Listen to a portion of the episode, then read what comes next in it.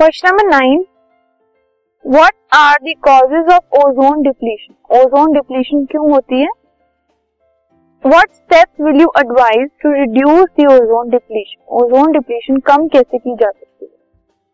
जो क्लोरोफ्लोरोकार्बन होते हैं C F C short form में, वो जब एटमॉस्फेयर में रिलीज़ हो जाते हैं तो जो ओजोन मॉलिक्यूल है, उसको वो डिसइंटीग्रेट कर देते हैं ब्रेक कर देते हैं। और अल्टीमेटली ओजोन लेयर डिप्लीट हो जाती है।